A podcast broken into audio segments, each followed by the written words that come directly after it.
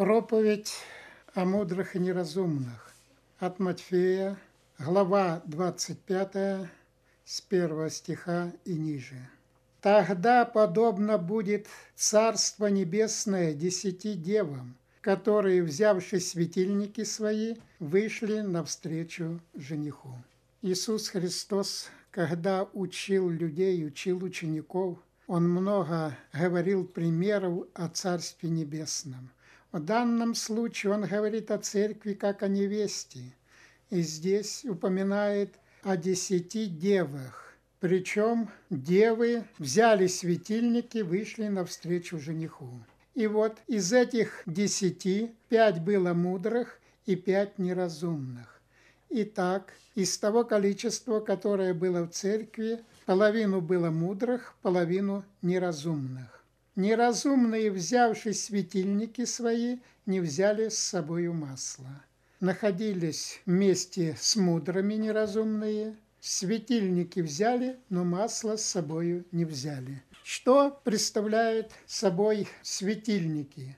Об этом также сказано 1 Фессалоникийцам, 4 глава, 4 стих. «Чтобы каждый из вас умел соблюдать свой сосуд святости и чести». Сосуд в святости и чести. Взяли масло, мудрые, неразумные не взяли. Четвертый же стих говорит, мудрые же вместе со светильниками своими взяли масло в сосудах своих.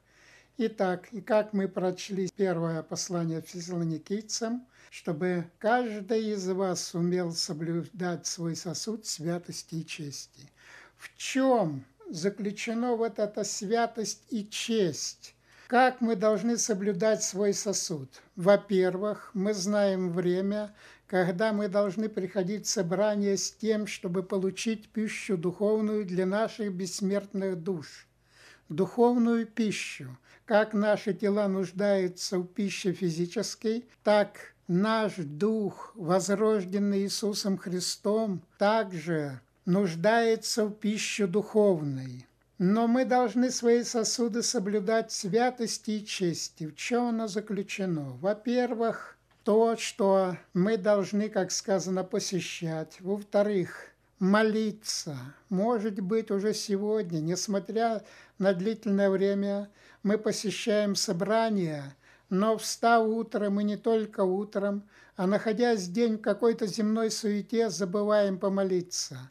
Или, приступая к какому-то делу, мы надеемся на свои силы, но не всегда это получается. Нам нужно обращаться к Богу в молитвах с тем, чтобы Он дал свое благословение. Мы просим благословения на каждый день. И если только мы пренебрегаем молитвой, пренебрегаем благословением, знайте, беда случится обязательно. Молитва – это то, чем мы или с чем мы можем обращаться к Богу, просить Его. И когда мы просим, мы получаем. В каком состоянии находятся наши сосуды? Во-первых, это относится к тому, как мы одеваемся. Отличаемся ли мы от этого мира и своим одеянием? Или же мы одеваемся так, как этот мир?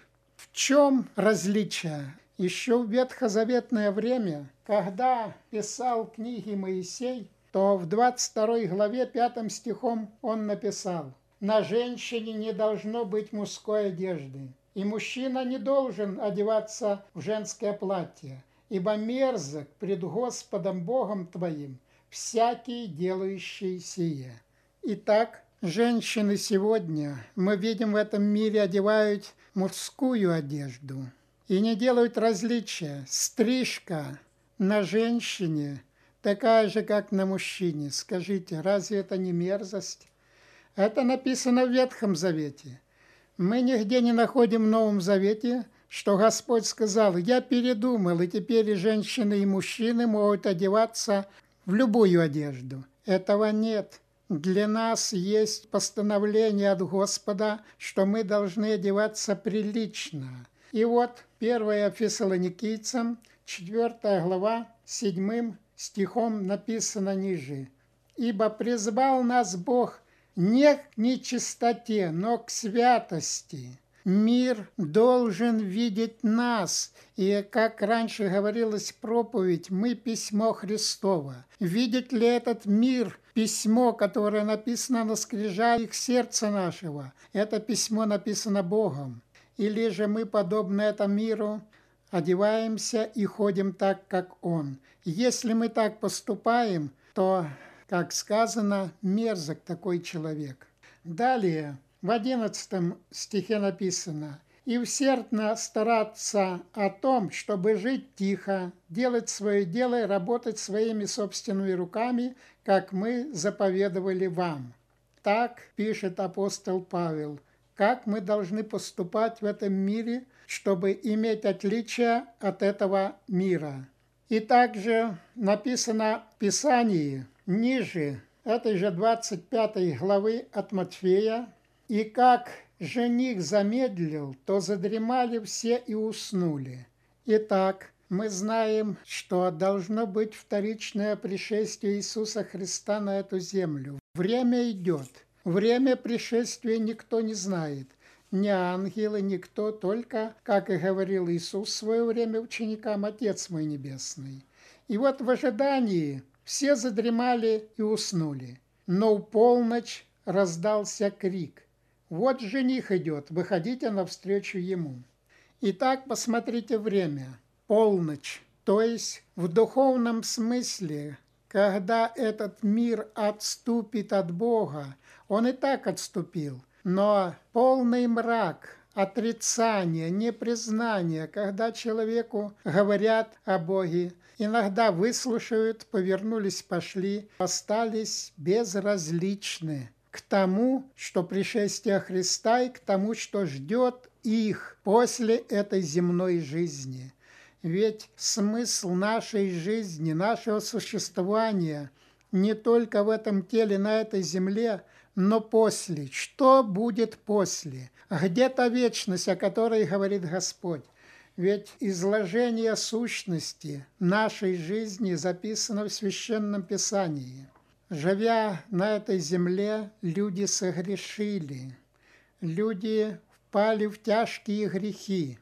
И для искупления нас, здесь сидящих, и всего мира, Бог Отец по своей величайшей любви – посылает своего возлюбленного сына. Он посылает его на смерть. Он знал об этом. Искупление грехов наших не зависит от того денежного состояния, что человек, имея огромное состояние или какую-то определенную сумму, может искупиться от грехов. Нет и нет. Цена, уплаченная Иисусом Христом за нас, очень велика. Это Его святая пролитая кровь. Это Его муки за наши грехи, которые Он претерпел. Он исполнил все, Он искупил. В свое время были люди, которые следовали за Христом, которые исполняли Его повеления, но возлюбили более этот мир, то, что в этом мире, и поворачивались спиной ко Христу. Что ждет этих людей? Вы знаете из Писания, когда Он придет, и совершить свой праведный суд на этой земле вечные муки. Но здесь сказано о мудрых и неразумных девах. Все вместе приходят собрания, слушают собрания, но можно сказать о неразумных, что не пропускали собрания или, может, были невнимательны к тому, что говорит Христос через свое Писание. В чем эта невнимательность? Они выслушали, но поступали по своим делам. Суеты много в этом мире. Суета отнимает много времени. И люди, осуетившись, забывали или забывают о повелениях Христа, о Его учении – а ведь за этим стоит вечная жизнь.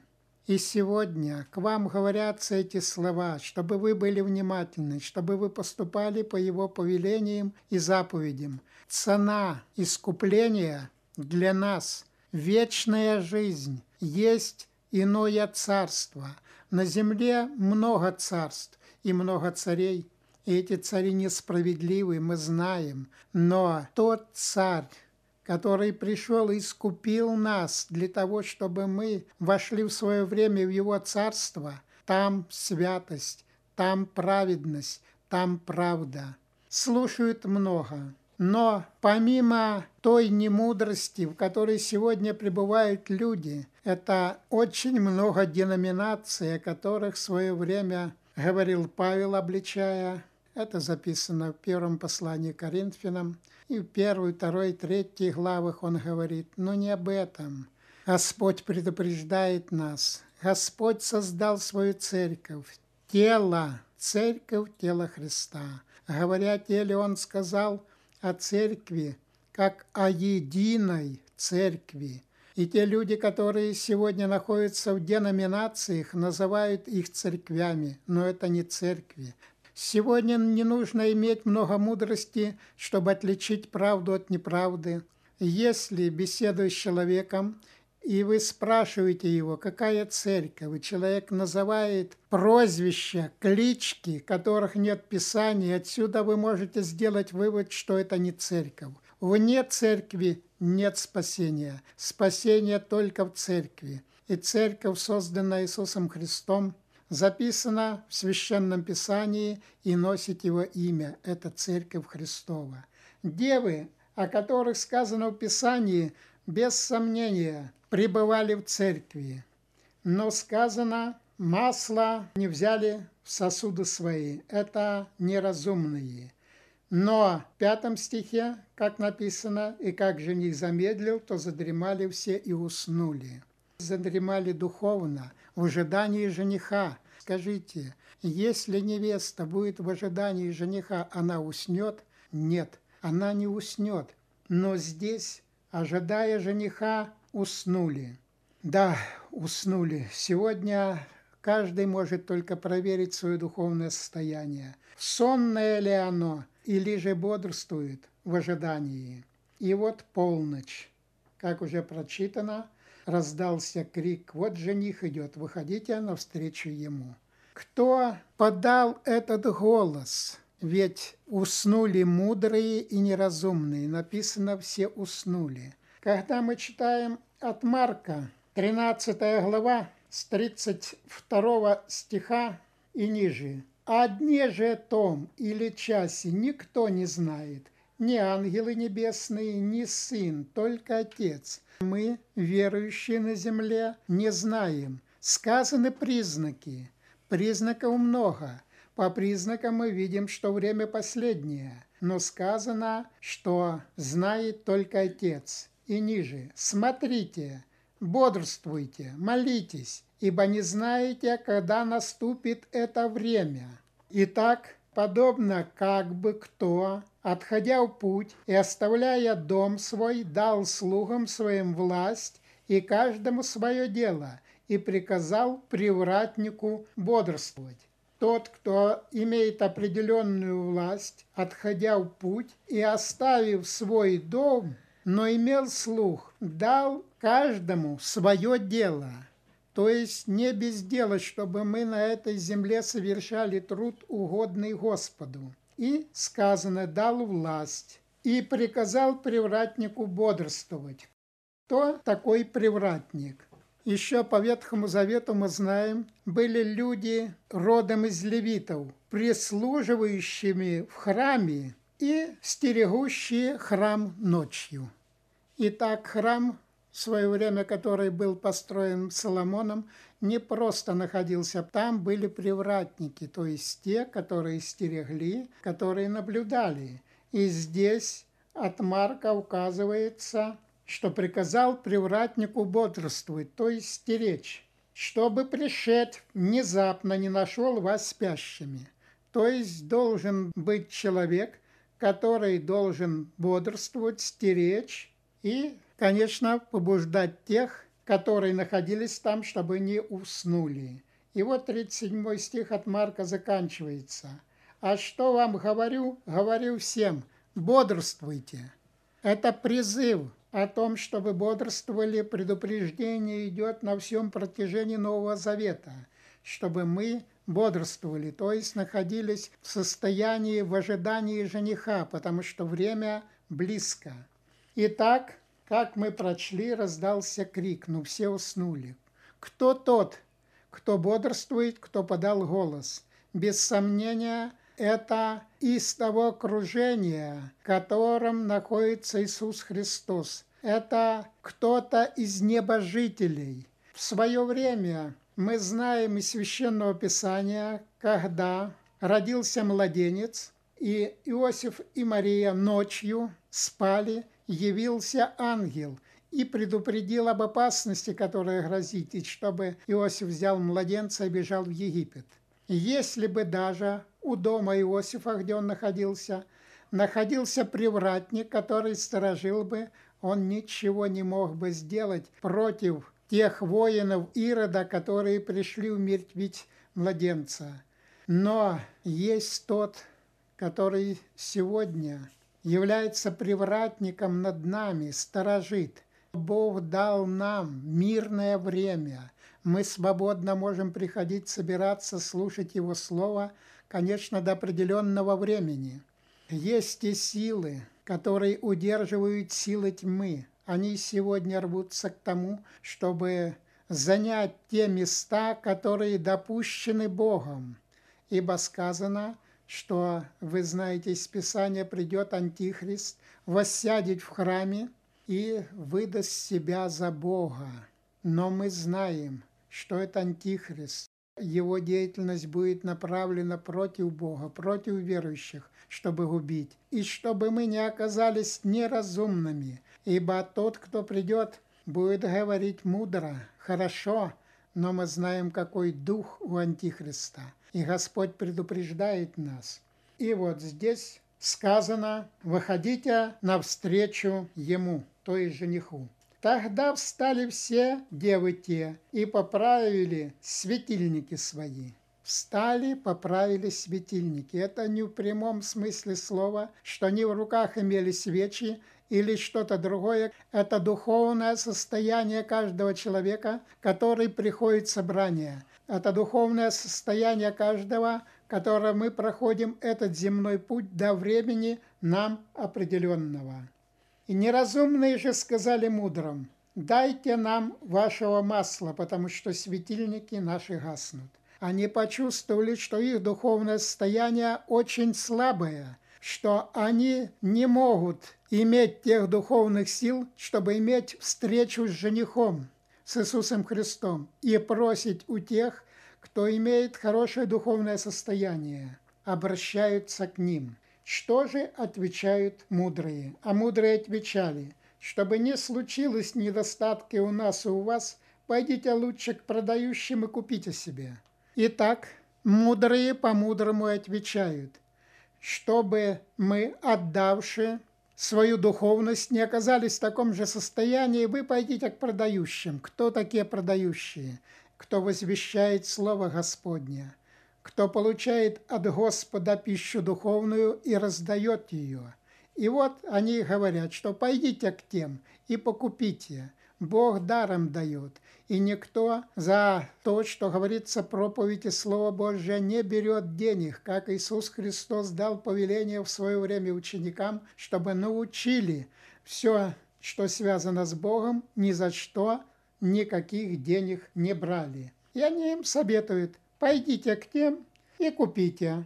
Они послушались, 10 стих. Когда же пошли не покупать, Пришел жених, и готовые вошли с ним на брачный пир, и двери затворились.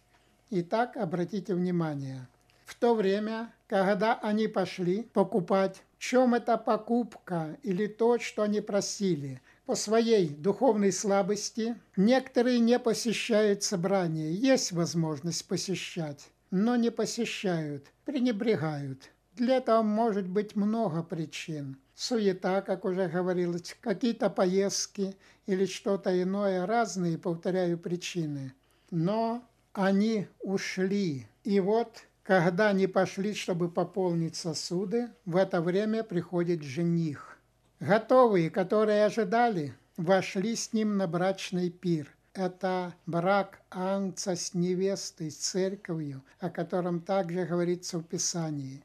И обратите внимание – После приходят и прочие девы и говорят, «Господи, Господи, отвори нам». И так мы знаем, что двери закрылись, готовые вошли, дверь спасения закрылась. Когда дверь закрыта, войти никто не может. И в небесное царство – также только определенное количество из тех стран, где сегодня возвещаются проповеди. И вот, как сказано, девы возвратились и обращаются к Господу и говорят, «Господи, Господи, отвори нам!» Господь не услышал их, услышал. Что Он им отвечает? 12 стих. Он же сказал им в ответ – Истинно говорю вам, не знаю вас. В этих словах заключено страшное. Представьте, мы посещаем собрание, и когда придет Иисус Христос, и когда мы предстанем пред Ним, и когда Он отвергнет и скажет, что я не знаю вас, какое состояние человека. Представьте, если бы сегодня Он пришел и сказал, мне или кому-то другому ты не спасен. Что можно пережить, что можно почувствовать? Мы знаем, отвергнутые идут в вечные муки, без конца и счета лет. Сегодня это слово, эта проповедь возвещается к вам для того, чтобы вы укрепились и утвердились. Да, нас сегодня разделяет большое расстояние между тем царством, где находится Иисус Христос, и здесь, на земле – там будет иное. Мы увидим совершенно иное. Наши тела будут подобны Иисусу Христу. Итак, что же сказал Иисус Христос после того, когда ответил, что не знает вас? Итак, бодрствуйте, потому что не знаете ни дня, ни часа, в который придет Сын Человеческий. Перед этим мы читали от Марка. Марк также возвещает, что не знаете ни дня, ни часа, когда придет хозяин дома. И здесь никто не знает ни дня, ни часа, у которой придет Сын Человеческий. Только известно одно – Он придет для того, чтобы, как уже сказано, совершить свой праведный суд. Осознаем ли мы сегодня ту цену искупления, которой мы искуплены? эта цена велика, но эта цена, цена любви Христа к нам. В Писании написано, что эти неразумные отвергнуты. В деноминациях учат, что церковь будет взята от земли до пришествия Антихриста. Нет такого в Писании. В Писании в Откровении, глава 13, 7 стих говорит, «И дано было ему, то есть Антихристу, вести войну со святыми и победить их. И дана была ему власть над всяким коленом и народом и языком и племенем. И поклонится ему все живущие на земле, которых имена не написаны в книге жизни у Агнца, закланного от создания мира. Кто имеет ухо да слышит. Итак, в Писании сказано, что Богом допущен Антихристу вести войну со святыми и победить их. И если до пришествия Антихриста святые будут взяты от земли, с кем вести войну Антихристу? Не с кем. Будут святые и церковь на весь период, пока Антихрист будет править на этой земле. Срок его правления мы знаем три с половиной года – это испытание, которое дано живущим на земле, чтобы выдержать. Но это зависит от того духовного состояния, в котором сегодня мы находимся. Уже было сказано, что нам дано время тихое, благоприятное. И мы должны этим воспользоваться, чтобы иметь это масло, чтобы мы имели эти духовные силы и могли противостоять силам тьмы это будет жестокое время. Господь не оставит своих. Он даст силу стоять, если мы будем бодрствовать. И Бог призывает нас к этому, чтобы мы находились в бодрствующем состоянии. Еще раз повторяю вам, мы должны одеваться, как прилично святым. Мы должны молиться в молитвах, обращаясь к Богу. Какое бы дело мы ни делали, куда бы мы ни шли – но одно, что у нас должна быть ревность и желание посещать собрания, идти к Богу. Господь говорит, где вас двое или трое во имя Мое, и я посреди вас. Мы идем на собрание, на общение, мы идем к Христу. Нет никакого сомнения, что Иисус Христос с Духом Святым присутствует среди нас. Как? Он слышит наши молитвы, которые мы обращаемся. Он слышит то слово, которое Он ставил на земле. Если не так, Он исправляет пути наши. И я умоляю вас, чтобы никто не пренебрег Его благостью. Он ждет, чтобы мы утвердились. Он ждет, чтобы мы любили Его больше всего.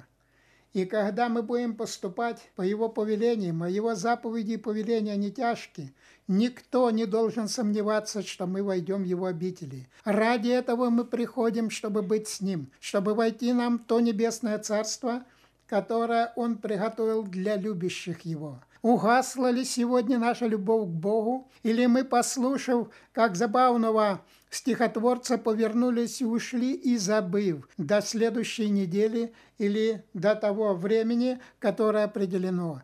Еще раз обращаюсь к вам. Любите Бога, будьте среди тех мудрых, о которых говорилось, чтобы нам не оказаться неразумными. Каждый из вас проверьте свое сердце – но Бог говорит о том, чтобы мы не только бодрствовали, но и несли определенный труд, исполняли Его повеления. Бог любит нас. Он подтвердил это своей святой кровью, искупил нас.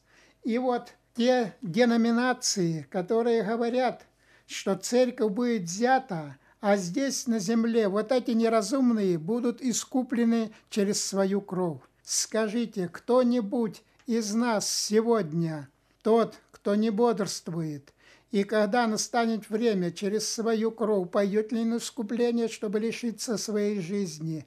Нет, если сегодня пренебрегают, словом не бодрствуют, то тогда тем более. И слова Христа сказанные «Я никогда не знал вас», нигде ниже не написано, что я передумал, и я открою дверь для спасения. Нет такого. Бог хочет, чтобы мы сегодня только любили Его, как сказано, чтобы следовали за Ним.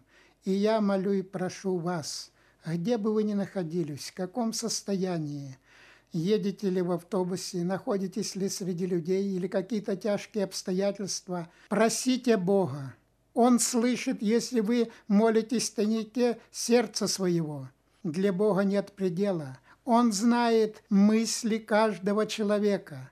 Повторяю, Он знает мысли, об этом свидетельствует и Писание. Мы Его творение. И если кто-то что-то сотворит, Он знает устройство – мы сотворены им. Он знает все наши помыслы и наши желания. И если человек, находясь в тяжких обстоятельствах, взывает к Богу и находился в бодрствующем состоянии, Бог поможет, откроет. Если человек отвращается от Бога и только по обычаю, по обыкновению приходит, такой человек не может быть спасен. Примите сказанное – да укрепить вас Господь, да исполнит тем маслом, о котором сказано в этом послании. А Ему, Господу нашему, слава за все. Аминь.